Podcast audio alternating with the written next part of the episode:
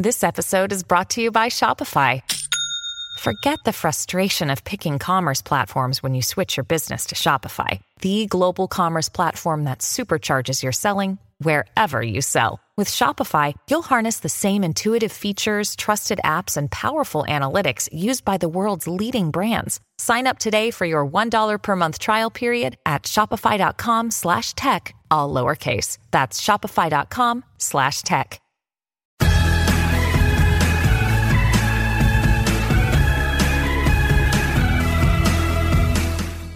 Hey guys, normally I don't start this with all this sort of newsgirl attitude and everything, but just hours ago we had some pretty serious breaking news from the time we're taping this, which is Monday, June 7th. The US Department of Justice officials announced they have recovered millions of dollars worth of Bitcoin directly related to that ransomware attack from the Colonial Pipeline hack obviously lately cyber attacks have been very much at the center of attention from yes the colonial pipeline one to the recent hack of jbs the meat processing giant to smaller little attacks this weekend shutting down three news bureaus. So i thought hey you know what? We need to bring in somebody at the center of cybersecurity a guy who not only has extensive knowledge of the cyber world but also which works perfectly for everyone talks to liz he has the most unbelievable story of determination that spans continents and startups, starting, failing, beginning again. Jay Chaudhry was born in the Himalayas without running water or electricity before immigrating to the United States for university.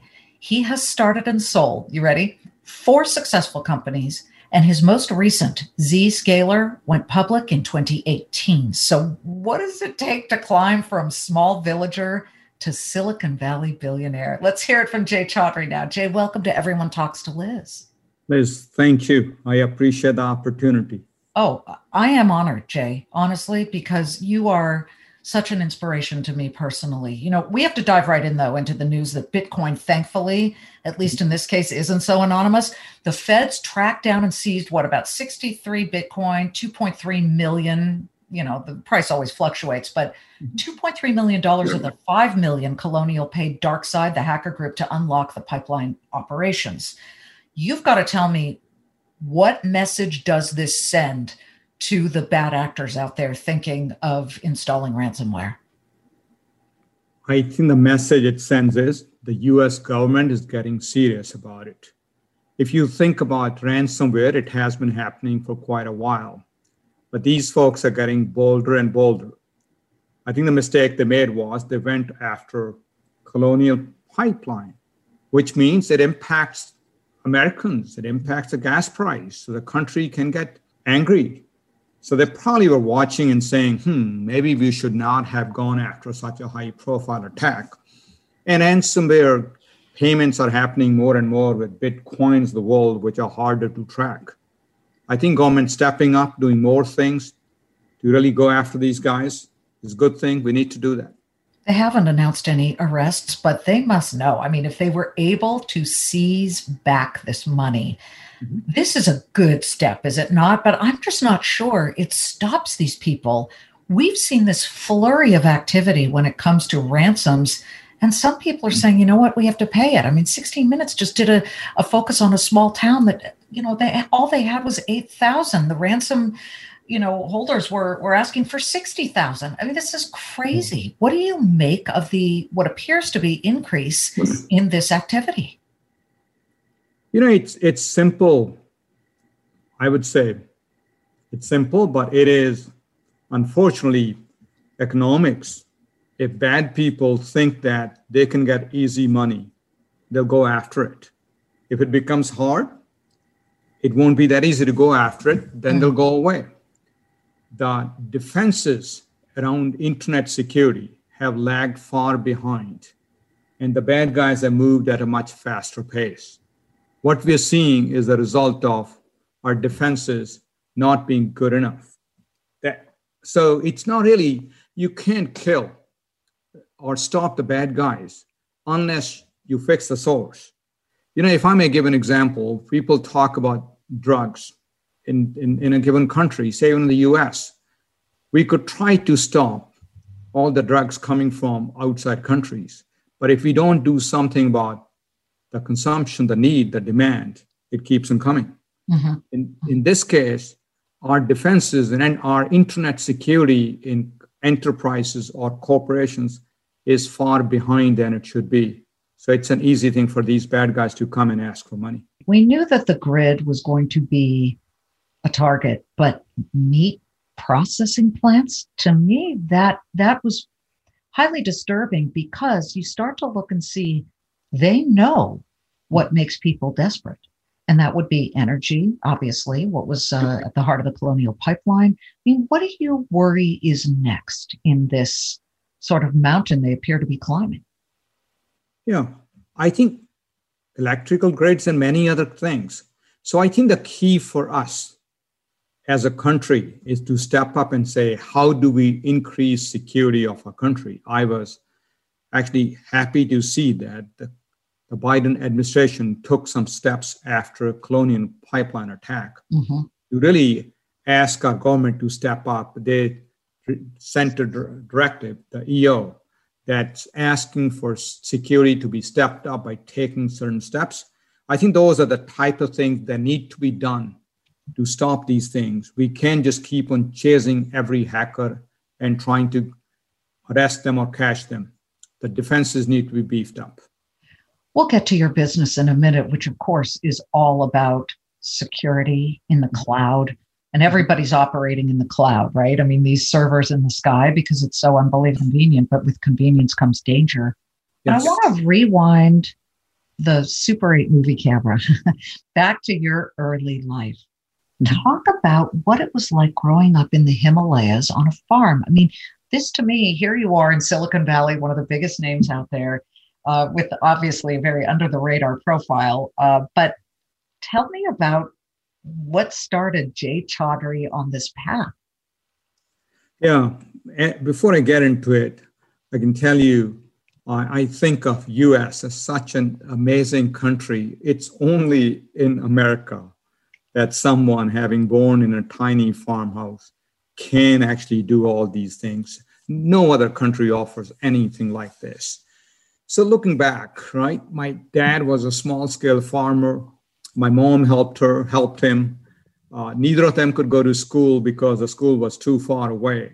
So they wanted to make sure that I get good education. So I went to my little village school. It's hard to imagine. I mean, we sat, we had elementary school, five classes with two rooms, and three classes sat under the trees.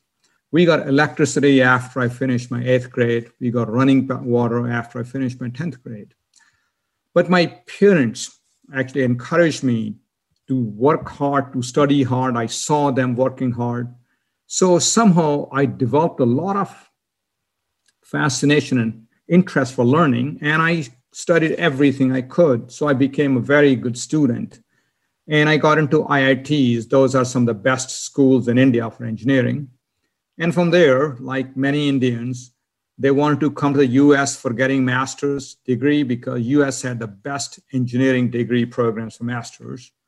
And that took to the next to the next thing. We'll talk about that. I mean, it must have been slightly nerve-wracking to leave, you know, your continent and come to the United States. I, what gave you the courage to do that? You know, I had a bigger shock to go from my tiny village to my IIT in India, in a mm. big city, then actually coming from there to the US. The, the gap between my village and IIT was much bigger. Once I got to the IIT, there's so many students who knew about US. We, we knew many friends have gone there. We knew the best education can be had there. So also, I've been fairly how should I say, risk taker from early on. I did not realize that I could take risks for business because there's no entrepreneurship background in my family. They were simply farmers.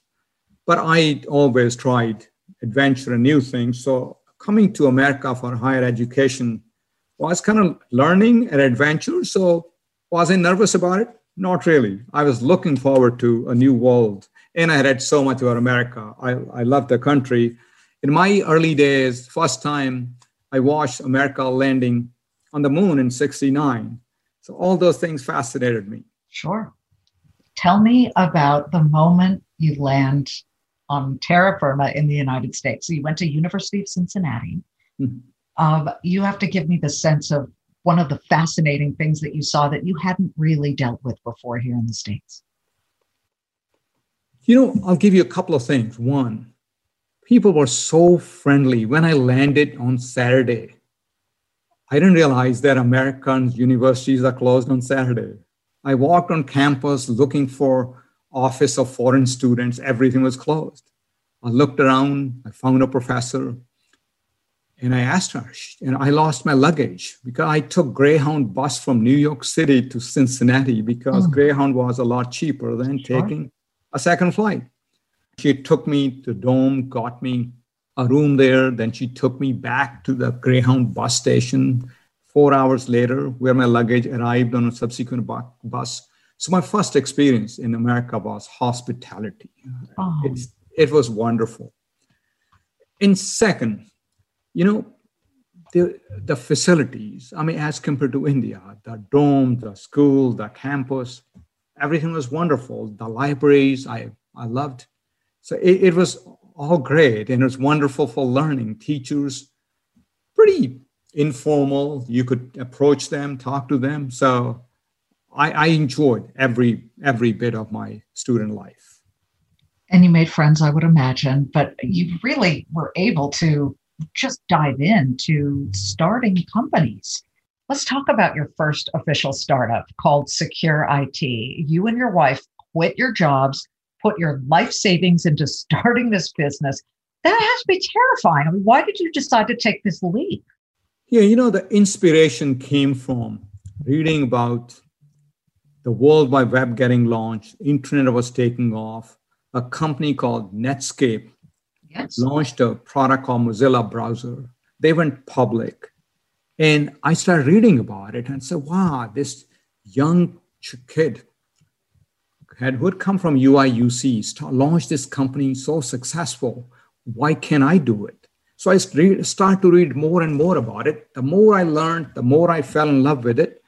And then I said, I got to do a startup as well. So new idea, didn't know anything about startup world before. As I read more, I got more comfortable about it, talked to my wife. So we put a business plan together. I was in Atlanta, I went to some VCs. They all turned it down. They said, You have no startup experience.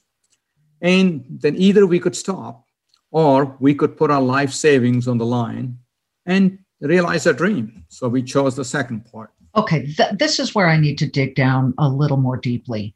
Mm-hmm. Most people will not take that chance. Right. And this podcast focuses on that very small percentage who do. You know, you and I have a slightly parallel uh, experience here. I grew up in Los Angeles, and mm-hmm. to start my career in broadcasting, the mm. only job I could get was in Ohio. Uh-huh. Just like you going to University of Cincinnati, my first on-air market was in Columbus, Ohio. I had oh, no friends, no family, nothing. And yep. people from my high school who were all in the movie business said, mm, What are you doing? Why would you go to Ohio? But you know, here mm-hmm. here I am, fast forward, you mm. know, international newscaster, and look at you. I mean, that's the thing. What do you say about risk taking when you talk to people who are at the start of their journey? Yeah. You know, risk can be taken based on a couple of things. One, you know, if you know something, you learn, you build conviction, you, be, you have confidence. And then the risk doesn't look like risk, it looks like an opportunity. You know, risk taking needs to be looked at its own context. The way I look at it is the following when you start learning something, you understand it, you build conviction around it, and what one person looks at risk looks like an opportunity to the other person. Right. Since I learned so much about security, I could see the opportunity to help enterprises. I really didn't look at it as a risk at all. But the second part, the risky part was if we put our life savings on the line, we could lose all this money. So, first of all, I had good confidence that hmm, it should work out.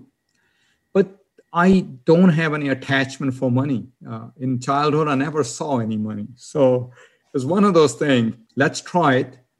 If we lose it, we can always find a job. that was the notion where we started. In fact, I had my wife quit job, her job too. She used to work at Bell South in Atlanta. Okay. The notion was let's burn the bridges behind so there's no turning back and we only look forward and succeed.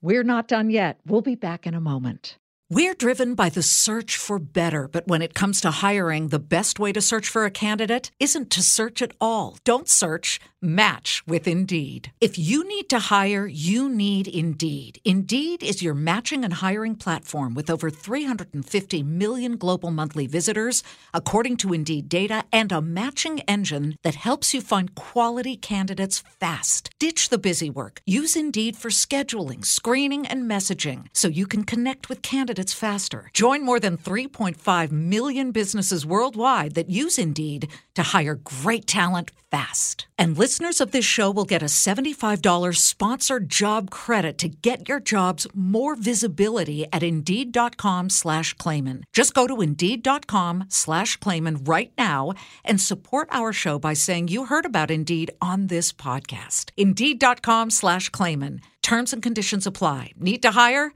You need Indeed. What was the moment where you said, wait, this is actually working? We're getting customers, we're making money?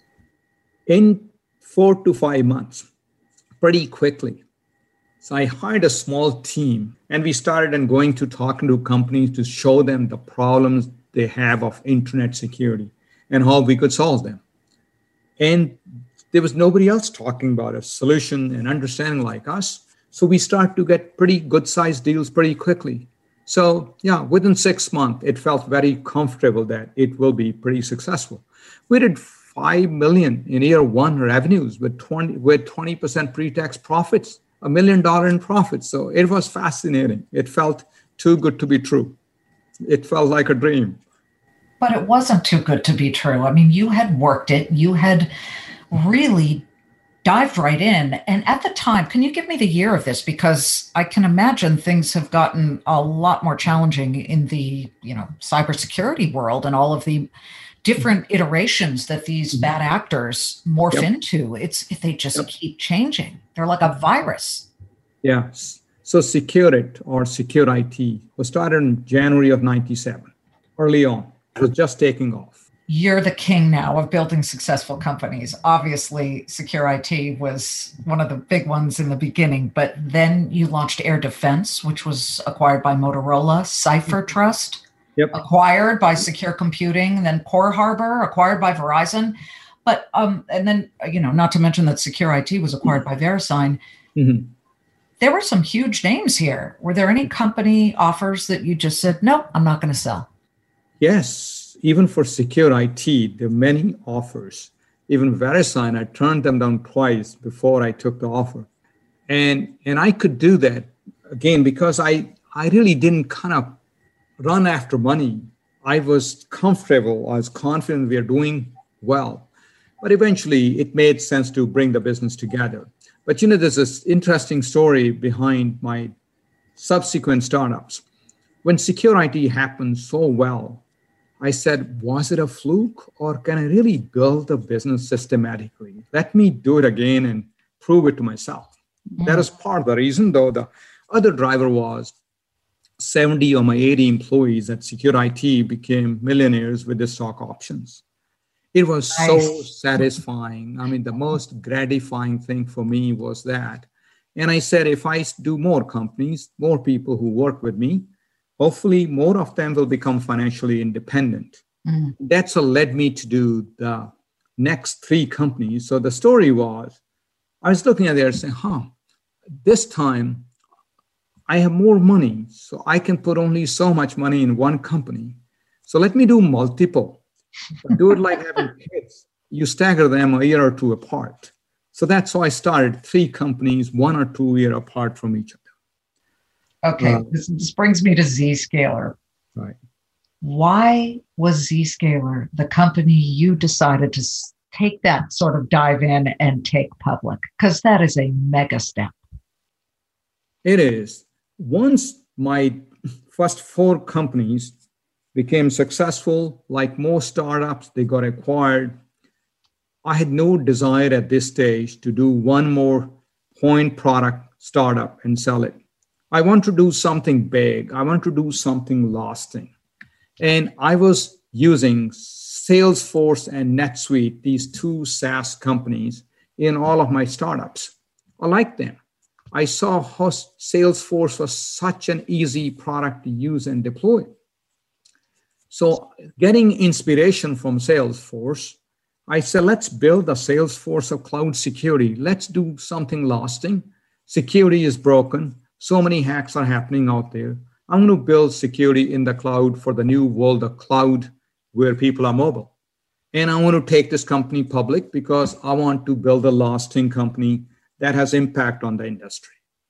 Who was your first oh wow client for Zscaler?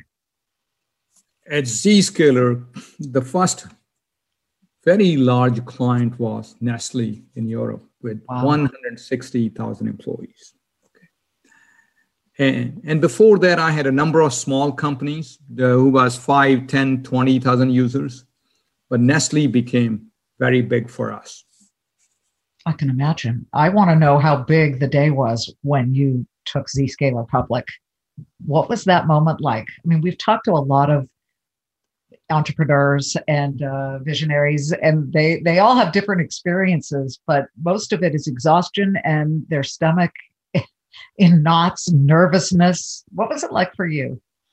You know, honestly, I, I don't get overly nervous or worried. I work hard and then I figure out what the results will be. The results will be. We worked very hard. We had a very good team. I had about 85 of Zscaler's employees and senior leaders in New York at NASDAQ ready to celebrate the hard work all of them had put in for 10 years. It takes a while. Yeah, it took us 10 years to get public. It was great to see the stock go from six, $16 to close that day at $33. Wow. Uh, it is exciting. Lots and lots of families uh, were very happy and very excited. Well, it's 192 uh, today, so a 26 billion dollar market cap. May I ask, did your parents are they still around? Do they get to see your success? Do they get to see this moment where you were up on the big NASDAQ wall? They did. They, they're very proud and happy parents, Aww. though they don't fully understand what I do. I know. Parents are sometimes like that. What is it again that you do? It's incredible. Um, you know when you when you look at the landscape today in silicon valley what do you think is missing in this country? Because a lot of people say your experience for example mm-hmm. is not so easily mirrored or duplicated anymore. There's such a wealth gap and an education gap that some would argue it's a lot harder to do what you did jay do you agree with that or disagree i don't agree with that I think America is the best land of opportunity. If you work hard and you work smart, sky is the limit. I mean, I had no special help in America. I mean, I think I the biggest thing I was doing was I was working hard and smart, and people were willing to help. My professors at University of Cincinnati they helped me a lot. I think sometimes we get a sense of entitlement. We want more without working hard. So, my message to folks out there is just there is no other country where you can get opportunity to start, fail, start over, raise money, do it. It happens here. And you just need to go and try and not give up. Sometimes people do startups to get rich quick. So if someone is doing a startup to do so, they're going to be disappointed. Right. Right. If you have passion for building something, you should do it because then it's not hard work. You have fun and success comes to you because you're passionate about something.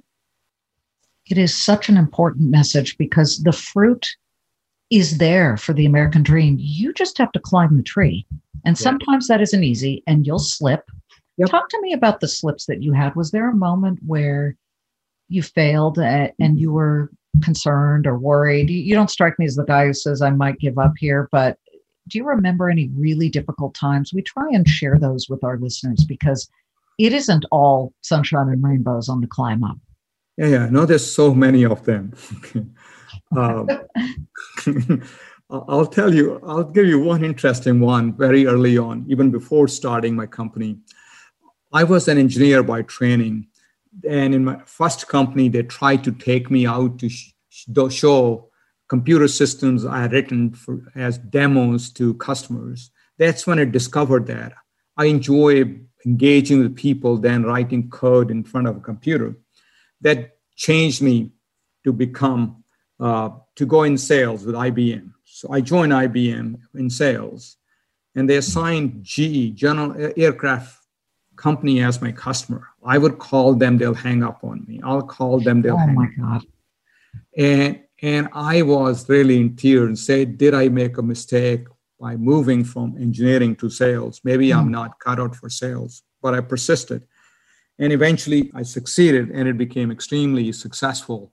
But that, that lesson for me was don't give up. But I, I did have passion for engaging and talking to people. So that was one good lesson I learned that if you have passion for something, you don't give up, you succeed.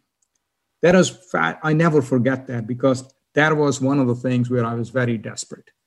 Now, in the entrepreneurship world, at, at Zscaler, for example, the technology we built was very good early on. Since the technology was so disruptive, and a lot of companies said, huh, is it really real? Should my security be done in the cloud? No, not really. So there are lots and lots of them who said no. They said, go and build these security boxes for my data center. right? Refused to do that. But for every 10 customers who said no, one customer said, huh, what you built is cool. I want to buy it. Ah, so you just need that one and then you build upon that. So exactly. do you have another company inside you that you're just itching to build? I think this is uh, big. This is very good. Eventually, one day after my retirement, I want to get back into kind of giving back mm-hmm. full time where I have passionate for education. Without education, I would still be in that small village. Right. So I want to do a nonprofit startup where I want to make ed- the best education content available to anyone in any part of the world without worrying about how much money do we have. But that's kind of farther away. But that's what I my one other dream is.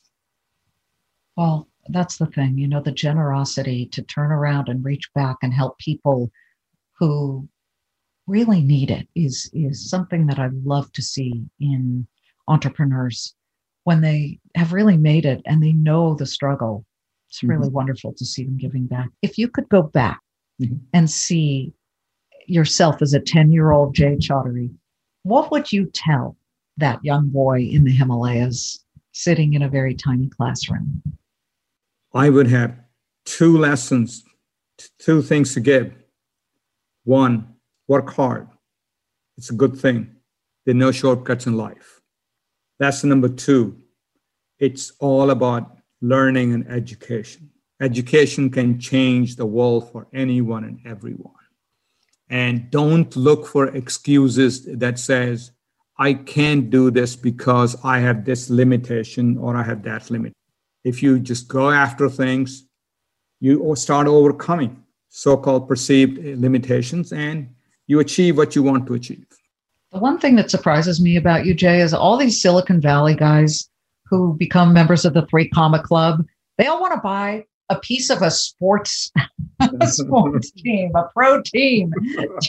You're not there yet. Uh, you know, I mean, there's always some hockey team out there that's struggling. I'm not sure that'll ever happen. Well, it's a pleasure, an honor to hear your story, and I just can't thank you enough for sharing it. I I'm blown away. Thank you so much, Jay Chaudhry of Zscaler, and and how prescient, right, to to have him as a guest when we know all of this drama is happening in the ransomware world. Oy vey, as we say in French, darling. Thank you so much for tuning in once again to Everyone Talks to Liz, and I'll see you Monday through Friday, 3 p.m. Eastern. Final hour of trade. It's the only hour that really matters, guys. Fox Business. Thanks so much for joining me.